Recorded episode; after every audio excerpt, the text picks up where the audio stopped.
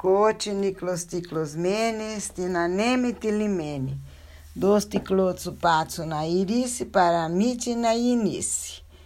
Queridos, eu vou deixar vocês hoje nesse trecho com o papu, mas antes eu quero fazer uma ou duas observações. Quem escutou o episódio anterior dele chegando em Santos, deixa é, chamar atenção para uma coisa. Eu disse, frisei, repeti, e é verdade que ele chegou no Brasil em 13 de novembro de 1937. Ele vai confirmar isso agora. Só que eu não sei se na hora de contar ou mesmo de escrever no blog, eu deixei bem claro que dia 13 ele chegou no Rio de Janeiro. Eu falei da Baía de Guanabara, da Vista Linda, da Mata Tropical que ele viu, tudo. No dia seguinte é que ele é, desembarcou em Santos, porque no Rio de Janeiro estava aquela história da macacada tumultuada, né? Como disse o marinheiro. Então era a, aquele tumulto por causa da criação do Estado Novo, implantação do Estado Novo. Então, veja, ele chegou dia 13 no Rio de Janeiro, 14 em Santos e no dia 15 é que ele estará em Lins depois de umas 12 ou mais horas de viagem de trem, com a pessoa que o recebeu, que foi o Miguel Papamanoli, como eu já, como eu já disse, né?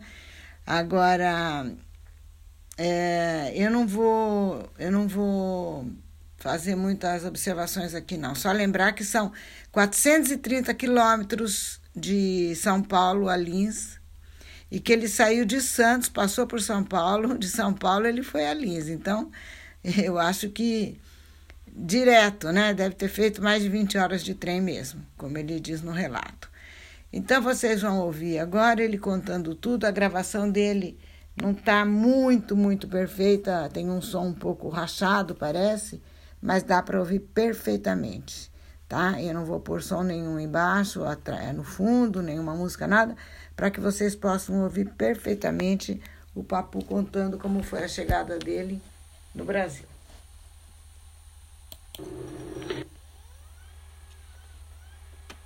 Que na última vez, eu até esqueci, viu? Mas na última vez que eu falei com você, acho que estava me despedindo do meu pai. Bom, entrei no navio, não sei se já contei, se já contei, conto outra vez. Entrei no navio, uma beleza, mandei pelo Mediterrâneo, joia, joia, comida gostosa, bebida, vinho, essas coisas todas, uh, joia mesmo. Bom, cheguei lá num porto da França, se não me engano, Marselha. De lá atravessei, de, atravessei lá, um menino, você imagina um menino de, de, de, que não tinha 17 anos completos ainda. Só atravessamos aquela turma deste navio, uma França toda quase, me parece que nós fomos do outro lado Cherburgo, deve ser, uma cidade assim, de onde nós pegamos o navio Alcântara, um navio inglês um navio já para próprio para atravessar o Atlântico. Aí então era uma maravilha, entramos lá dentro do navio, mas antes, eh, antes quase que, esqueci de falar que quase que, eh, inclusive me perdi uma hora que me meti a, andar sozinho, quase que me perdi, lá bem, em todo caso, isso não é nada. Então ele, eh, pegamos o navio Alcântara, uma beleza do navio, grande, muita comida, muita bebida, muita uh, moça. Eu fui lá, não sei se já falei isso, mas foi lá que eu, eu dei o primeiro beijo na minha vida numa judia, imagina, mas não sabia que era judia, não, porque você sabe que eh, grego não, não, não, não, tem jeito, não, não pode beijar judia, não. Pode beijar até turca, mas judia não. Eles ensinam assim, bem, hoje não tenho nada disso, não me incomodo mais com essas coisas, mas naquele tempo assim, mas eu nem sabia e depois mesmo que eu fiz muito bem. Eu gostei muito do beijo dela e passamos os dias gostosos por lá assistindo cinema junto que tinha dentro do, do, do navio, vendo aqueles peixes voadores aos milhares voarem lá, é, baleias e mar, e, e, ondas e o sol, e coisa, coisa do outro mundo, comida à vontade, dizendo, um pedaço de vida maravilhoso. Tudo, tudo até aí muito bem até que chegamos no, no dia 13 de novembro de 1937. Estamos chegando no Rio de Janeiro, mas antes de chegar no Rio de Janeiro já havia aquelas matas fechadas, matas, árvores enormes, coisa completamente diferente de Rhodes, que lá são aqueles pinheiros os, hum, relativamente baixos, e, hum, oliveiras, de completamente diferente. De, hum, a, a, a, mata tropical, me parece que é assim que é chamada aqui, tropical, é muito mais fechada. A mata na, na Europa, por exemplo, é mais aberta. A gente pode andar dentro, quer dizer, uma, é aqui no Brasil, vi aquelas árvores enormes, é, tudo fechado. E aí já comecei a ficar preocupado, né? Porque começou a mudar tudo. E, de manhã bem cedo, e logo depois nós estamos no Rio de Janeiro, mas a, a, os, os, a direção lá do navio não, disse que não podia, ninguém podia sair, ninguém podia descer como acontece em todos os portos ninguém poderia descer no Rio de Janeiro porque a macacada, e a gente entendia assim que eles falavam, a macacada estava em revolução outra vez, outra vez, que tinha muita revolução naquele tempo, parece. E eu já fiquei também mais preocupado, foi dia 13 de novembro de 1937, e falei, pô, vida, já uh, vou chegar aí sozinho, já não conheci revolução, em todo caso, ficamos lá. E no dia seguinte, dia 14, nós chegamos em, em, em Santos. Chegamos em Santos, o navio parou lá no porto. Eu satisfeito da vida, quer dizer, preocupado, né? Mas em todo caso eu falei, bem, cheguei no Brasil, cheguei na minha terra, agora vou descer.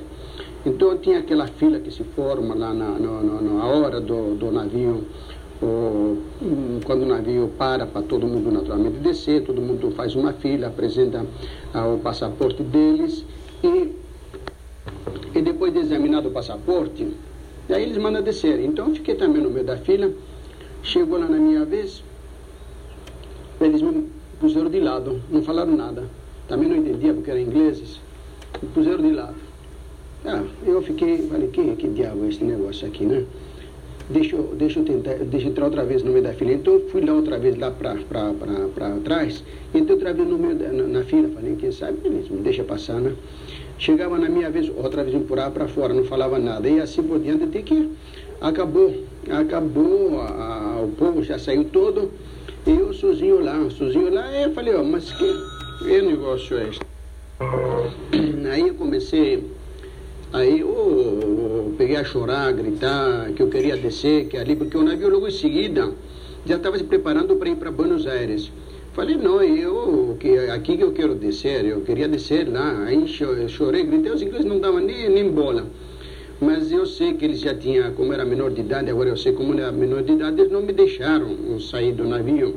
E como ninguém veio me buscar também, não foi me buscar, então eles não deixaram telefonar para a polícia, porque logo depois Aí eles me pegaram pelo braço e entregaram para um, um, soldado, um pretão, pretão alto, me lembro ainda hoje, mas bom, bom, bom, a pessoa. E hum, falei, e já ia me levando para fora. Falei, opa, bom, contando que eu desço, que saio para fora, tudo bem. Eu pensei até na minha mala, né? Uh, que mala, uma sacola, qualquer coisa que eu tinha lá para levar. E depois falei, quer saber de uma coisa? Eu, eu faço mal, não, não precisa nem levar isso daqui, eu quero descer daí, sabe? Para não, para não, para não fazer confusão, vou embora. Mas a minha, as minhas sacola, o que era aquilo que não se lembra bem o que, que era, e já estava na delegacia. Então o pretão me pegou pelo braço, descemos, aí ele me pôs no bonde. Primeira vez na minha vida, nunca tinha visto bonde, claro, lá não tem isso. Entramos no bonde, gostoso, andando, aí vieram cobrar o preto falou que era para eu pagar, eu tirei dinheiro assim e mostrei para ele que tinha um pouco de dinheiro em francês e inglês. Ele disse que não servia e ele pegou, pagou do bolso dele, né? Ele boa ainda naquele tempo.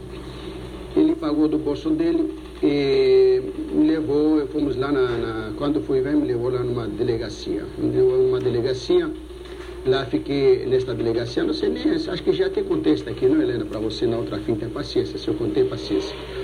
Aí eu fiquei lá na, na, na, na delegacia, tinha uma pessoa que sabia, ah, quer dizer, eles foram falar comigo, eu não entendia o português, não tinha nada, falei ah, um que entendia italiano, eles me, lembro assim, parece que tinha uma pessoa, me trouxeram uma pessoa que falava italiano, e eu falei para eles que eu queria um serviço, que eu era brasileiro, contei a minha história, e que eu queria, uh, queria, queria trabalhar. Então, Eles, inclusive, me trouxeram café para tomar, porque para mim eu estava já numa tristeza, né, para, aquela alegria toda, aquela coisa toda que tinha, vontade que tinha no Brasil, já estava, já estava sumindo, porque já me vi num lugar estranho, um, um, um, pretos e coisas que eu não conhecia, enfim, tudo diferente, cidade grande, perdido. Eu estava numa tristeza que eles me ofereceram café, nem o café não queria, não, não queria tomar, não podia nem não descia mais nada. Aí, aí, mas que diabo de brasileiro, você não sabe falar brasileiro, você não gosta de tomar café e tudo. Enfim, estava lá um tempo já, de repente, eu, não sei lá, houve um, uma conversa entre eles lá, e daí a pouco disse que tinha um parente meu que ele foi me buscar lá. Até hoje eu não sei bem como é que foi o negócio, mas eu sei que o, o o Miguel Papamanoli foi lá na delegacia. Como é que foi? Não sei. Provavelmente o meu pai, apesar que ele disse que não queria que eu avisasse o tio Nicolau, que fosse com ele, devia ter avisado o meu tio, qualquer coisa assim. Ele mandou o Miguel me esperar lá no avião, mas como não desci também, ele foi embora. Deve ter qualquer confusão assim, só sei que ele disse que tinha um parente meu lá, italiano. Aí disse a polícia, de, de, de, de falar depois com o Miguel que disse que tinha que provar que era meu parente. Mas ele disse, bem, se ele me conhecer, bem, mas ele chegou lá, ele chegou lá, falou, cumprimentou eles em, português, falei, ah, este aqui não, eu já descendi, mas não é meu parente. Aí ele falou em grego. Diz, oh, mas eu sou eu, Miguel, sou seu primo, Miguel. Falei, puxa vida, era completamente diferente daquela fotografia que ele tinha mandado, parecia um, homem grande, e tudo moço grande, e viu o Miguel, como falei, puxa, você que é o Miguel, é, sou, sou eu, e daí, o que que, que, que, que, que tem, o que, que, que, que vai ser? Diz, olha, nós temos um tio aqui que é muito rico, que você vai, o nosso tio que é muito rico, você vai, eu já sabia que ele era rico, mas o Miguel já falou que era, do jeito que o Miguel falou, era bem mais ainda. Bem, você vai, você vai conosco, você vai, olha Miguel, no, o nosso tio tem máquinas de café, de, coisa, de, de, de arroz, Fala, escuta, você me garante que ele vai me arranjar alguma máquina para engraxar? Me lembrem das minhas palavras, porque eu falei, aqui eles já vão me arrumar um emprego, eu quero saber de eu trabalhar, eu quero saber algum lugar para trabalhar, porque como é que eu vou viver? E se você me garante que este tio vai arrumar, o tio Nicolau vai arrumar uh, emprego para mim, para engraxar a máquina, me lembro que eu falei engraxar a máquina, que quando se fala máquina lá, entende-se máquina mesmo, não é indústria assim, por exemplo, de comércio, etc. Diz, não amiga, fica sossegado, nem pensa nisso, vamos lá, vamos lá que você, vai lá comigo. Tá bom, então vamos embora.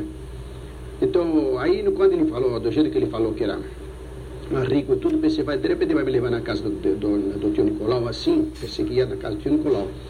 Eu não vou levar esta, esta trouxa minha aqui, não, né? Uma vergonha. Aí eu, ele falou, como você não tem alguma coisa junto com você? Eu falei, não, me tem, mas deixa aí, deixa aí, não leva não.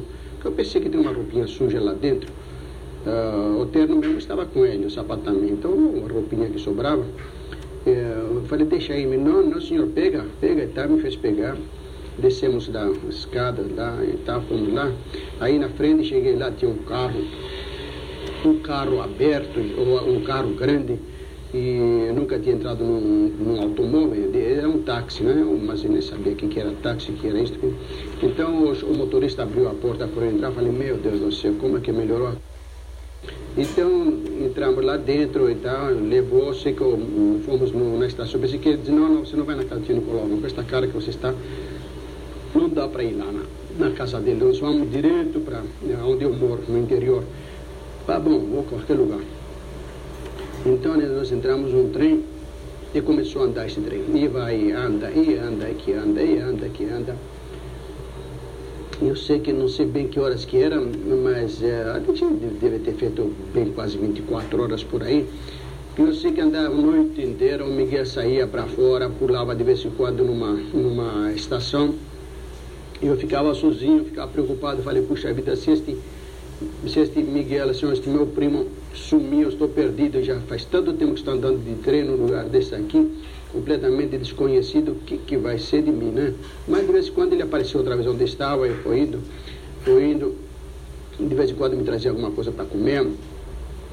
E foi o trem, quando amanheceu, o dia começamos a andar outra vez, bastante, daí a pouco apareceu aquele mar de de peixe, tudo igualzinho, tudo igualzinho, tudo igualzinho, peixe, arvoredos assim.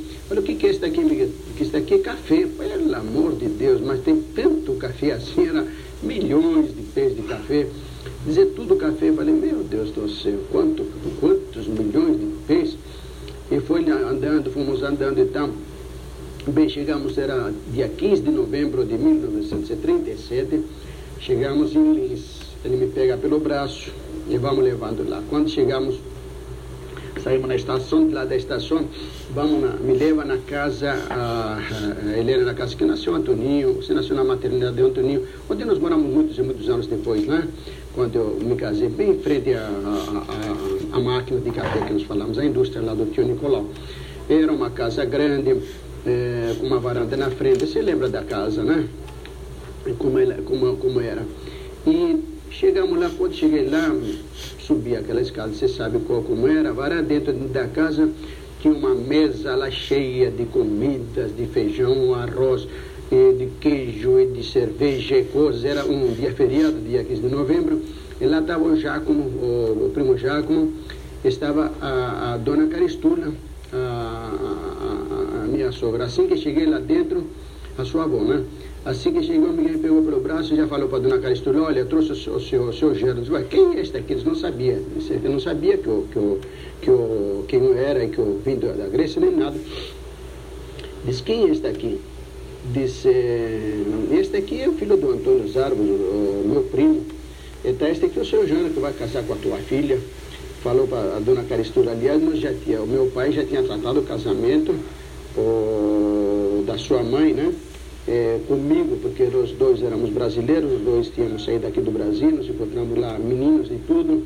Sua mãe também morou dois, três anos quando era menininha, que o estelhano já tinha combinado este casamento com meu pai. Bem, mas nós casamos porque o tio Nicolau também queria muito este casamento, bem, mas nós casamos porque também é, nós resolvemos casar mesmo, quer dizer, ela gostou de mim depois de um certo tempo, né? Porque no começo não gostava.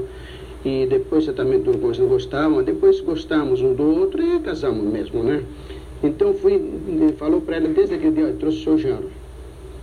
Então quando vi todas aquelas comidas lá, falei, nossa senhora, meu Deus do céu, falei, eles estão falando que não, eles prepararam para mim, pensei que tivesse feito aquele banquete, quer dizer, comparado com a vida que nós levávamos lá, aquilo era um banquete. Falei, eles falam que não, não, não sabia que eu vinha, mas para que, que eles fizeram tudo isso aqui? Foi por minha causa.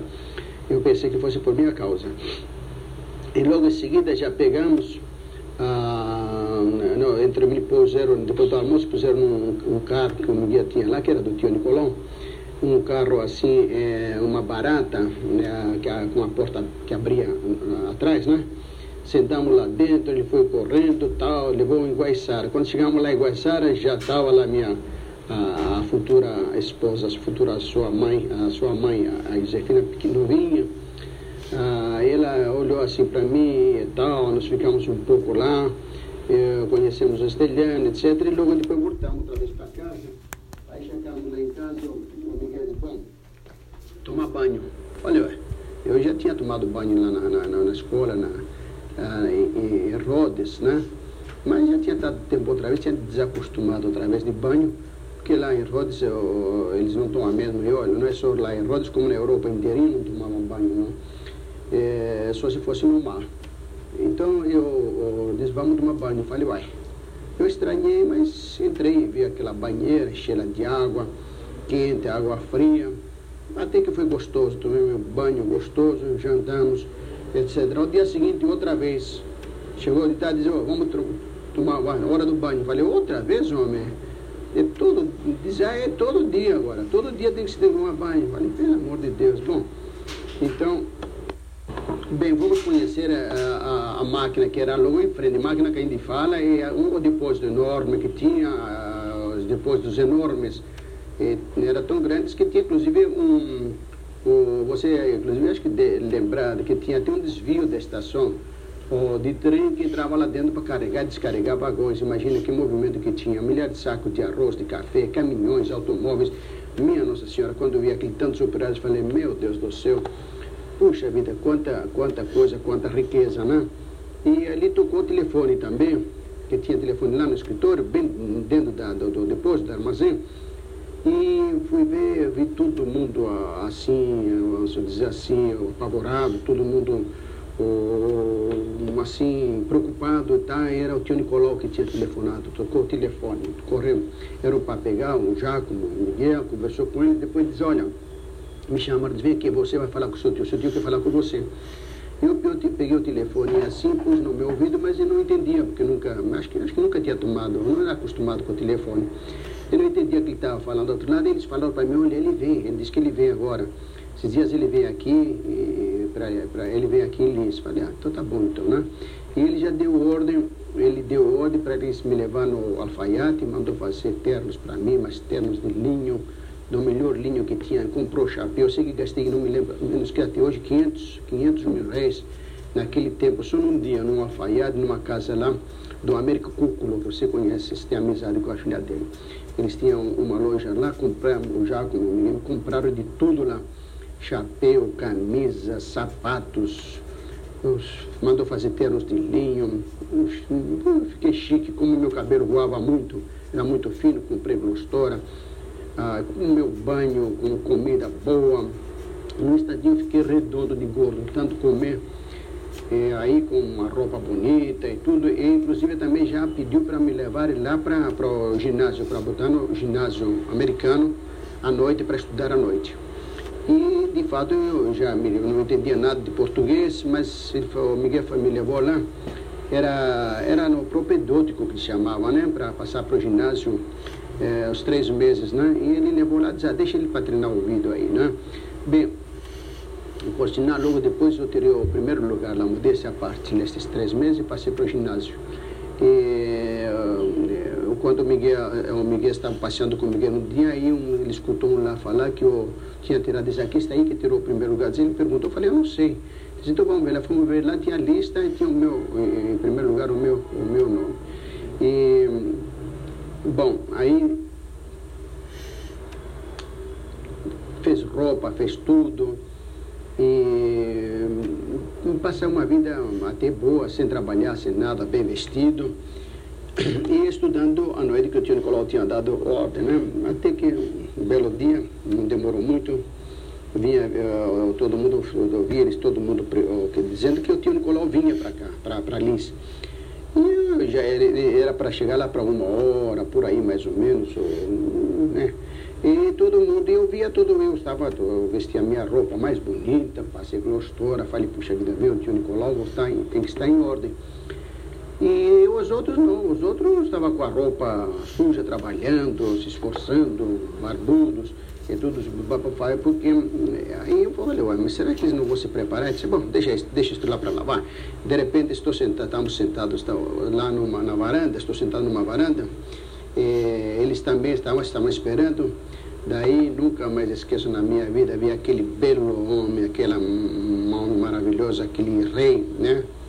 era um, tinha que ser rei mesmo, assim, um príncipe bonito, olha que coisa de homem bonito, bem vestido e descendo ali, parece que estou, estou falando agora porque estou vendo ele na minha frente, ele, ele, ó, ele apareceu da ponte, ele está descendo, está olhando devagar, está andando devagar, está olhando para frente, ele desce, ele vem, o pessoal vai lá, abre o portão para ele subir, ele sobe, aquela escadinha, vai lá, não estão sentados lá, na varanda, ele chega, cumprimenta um por um, com aquele jeito dele de, de, de, de eh, sei lá, de ministro, de, de, de, de lorde, e ele cumprimenta um por um, depois chegou na minha vez, diz, este aqui deve ser o meu sobrinho.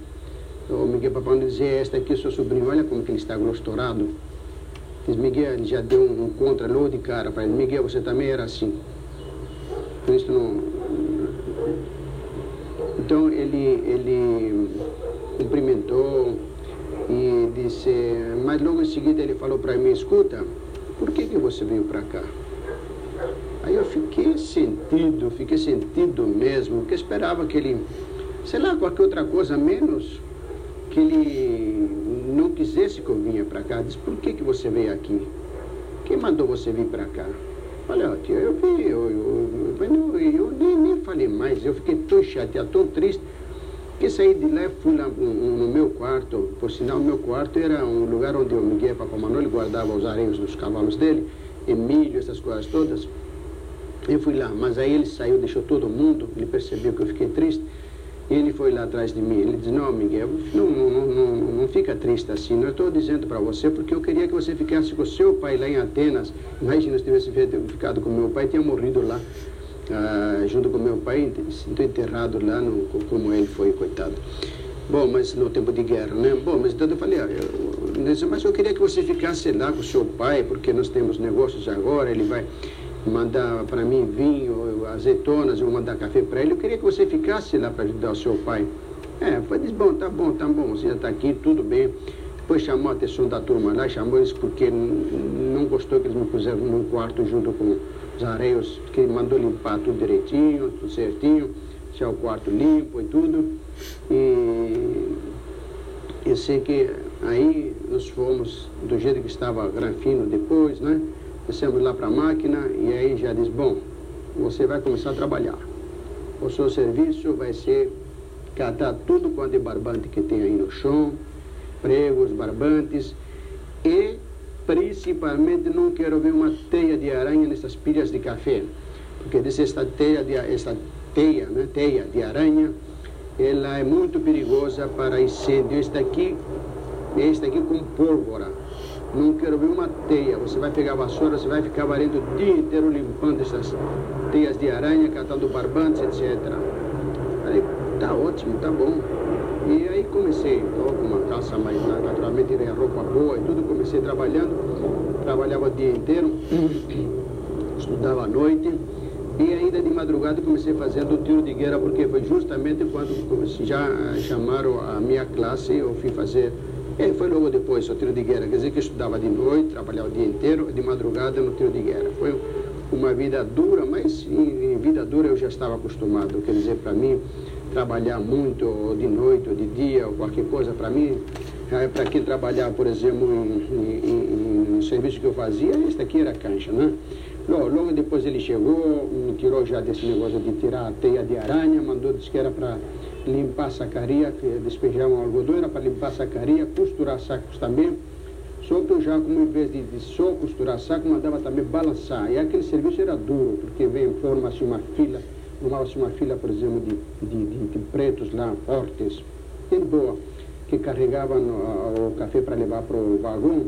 E a gente tinha que balançar na cabeça deles. E aquele que pegava um saco, por exemplo, corria até ia, voltava, tem mais o que, cara, o pessoal que balançava, que era justamente o Giacomo, que ficava lá, eu, sei lá, mas alguém. Esse era muito mais duro, porque não parava de jogar, pegar saco e, e jogar na cabeça do, dos outros, não é? Porque os, quem carrega pega nas duas pontas, outro pega nas outras duas pontas e lança na cabeça do, do operário correr. O meu serviço era este aqui, e limpar sacaria. Saca, sacos, porque nós sempre ficava um tanto de algodão dentro dos sacos, a gente tirava aquele algodão e deixava a sacaria limpa de lado, né? E assim em diante. Logo depois ele mandou, foi subindo de serviço, né? Mandou classificar algodão, que já ficava olhando bastante tempo. Depois, logo depois, porque eh, já mandou uh, pesar algodão, ou pesar, ficar na balança. E, e assim ia indo uh, fazendo esse serviço e as máquinas trabalhando dia e noite. Aí depois, bem, em 1938, eu fiz o. Bom, vamos interromper um pouquinho aqui, fazer alguns esclarecimentos mínimos que também são uma contribuição da, da avó aqui, viu, Tomás e Pedro? Porque ele menciona umas coisas que vocês acho que nunca ouviram falar dessas palavras.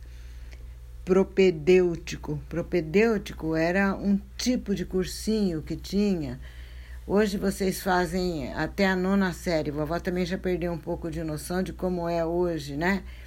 É, vocês vão até a nona série, é, é, depois da nona série que começa, eu acho que começa outro ginásio, eu não sei bem, bem como que funciona hoje. Mas naquele tempo tinha que fazer o tal do propedêutico, que era um, um treinamento de três meses, um cursinho de três meses para poder entrar no ginásio, que para vocês hoje acho que é a quinta série, quinta ou sexta série, entendeu? Depois da alfabetização, dos primeiros anos, tinha esse tal de propedêutico para entrar na, no ginásio, eu acho. Ou então podia ser também o propedêutico, não, acho que era o propedêutico, era uma preparação também para entrar no ensino médio. É.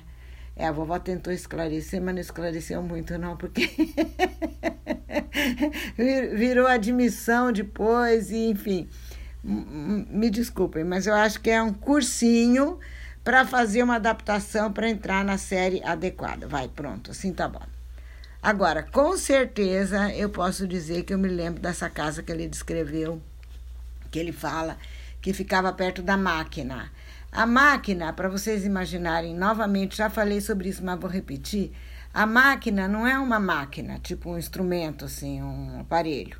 A máquina era um colosso de construção, um depósito imenso, lotado de sacos de café de algodão e que era do Nicolau Alves, da cafeira da Noroeste, que era da, da empresa dele. E a casa que eu nasci, que meu pai menciona, que ele chegou e foi direto para essa casa, que o, o Toninho nasceu nela e eu nasci quando meus pais moravam nela, mas eu, eu fui, minha mãe foi para a maternidade para eu nascer, porque era a primeira filha e eles não tinham prática do assunto.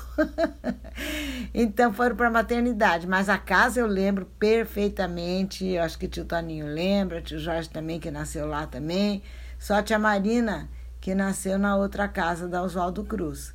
Essa não existe mais. Eu tenho foto dela, vou, vou tentar fazer uma foto dela em algum momento que possa ser colocada em algum episódio e é uma casa que ficava bem próximo de onde hoje é o terminal rodoviário.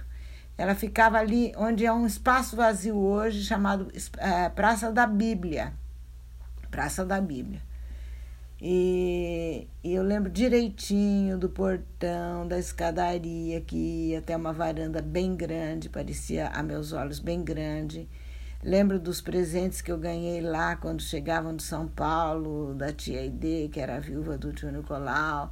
Lembro, imagina, de um fogãozinho maravilhoso, cheio de panelinhas e, e, de um, e de uma arara que tinha no jardim em frente, de um viveiro de pássaros que tinha embaixo do jardim, embaixo da varanda, porque a varanda era alta.